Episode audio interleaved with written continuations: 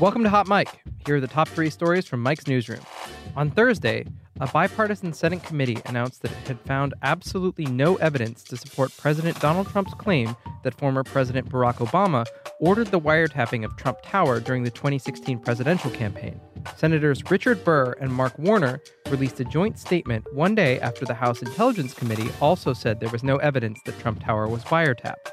In recent days, top Trump officials sought to shift the focus on Trump's March 4th allegation, saying wiretapping was in quotation marks in Trump's original statement and really meant any form of spying on Trump during the campaign. Trump himself made the same argument in a Wednesday night appearance on Tucker Carlson Tonight, telling the Fox News host that when he said wiretapping, those words were in quotes. Also, reports on Thursday indicate that 2017 could bring a foldable phone from Samsung.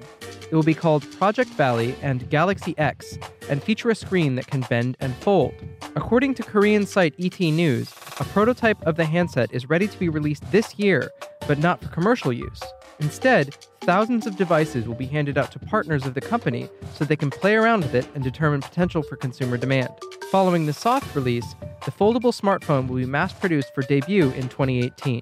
Finally, off the South African coast, humpback whales are organizing in pods ranging in size from 20 to 200, which raises concerns for a few reasons. First, humpback whales shouldn't be swimming in that region to begin with. This time of year, they should be feeding near Antarctica. Also, humpback whales typically prefer solitude or at most small groups. Popular science suggested that the large groups may be pointing to plentiful prey that they could be feeding on. Feeding and hunting patterns among humpback whales are learned rather than instinctual, so it's possible the mysterious groups of whales are just exchanging strategies and information. Sometimes animals know something we don't. That's the news for now. Check back later for more updates.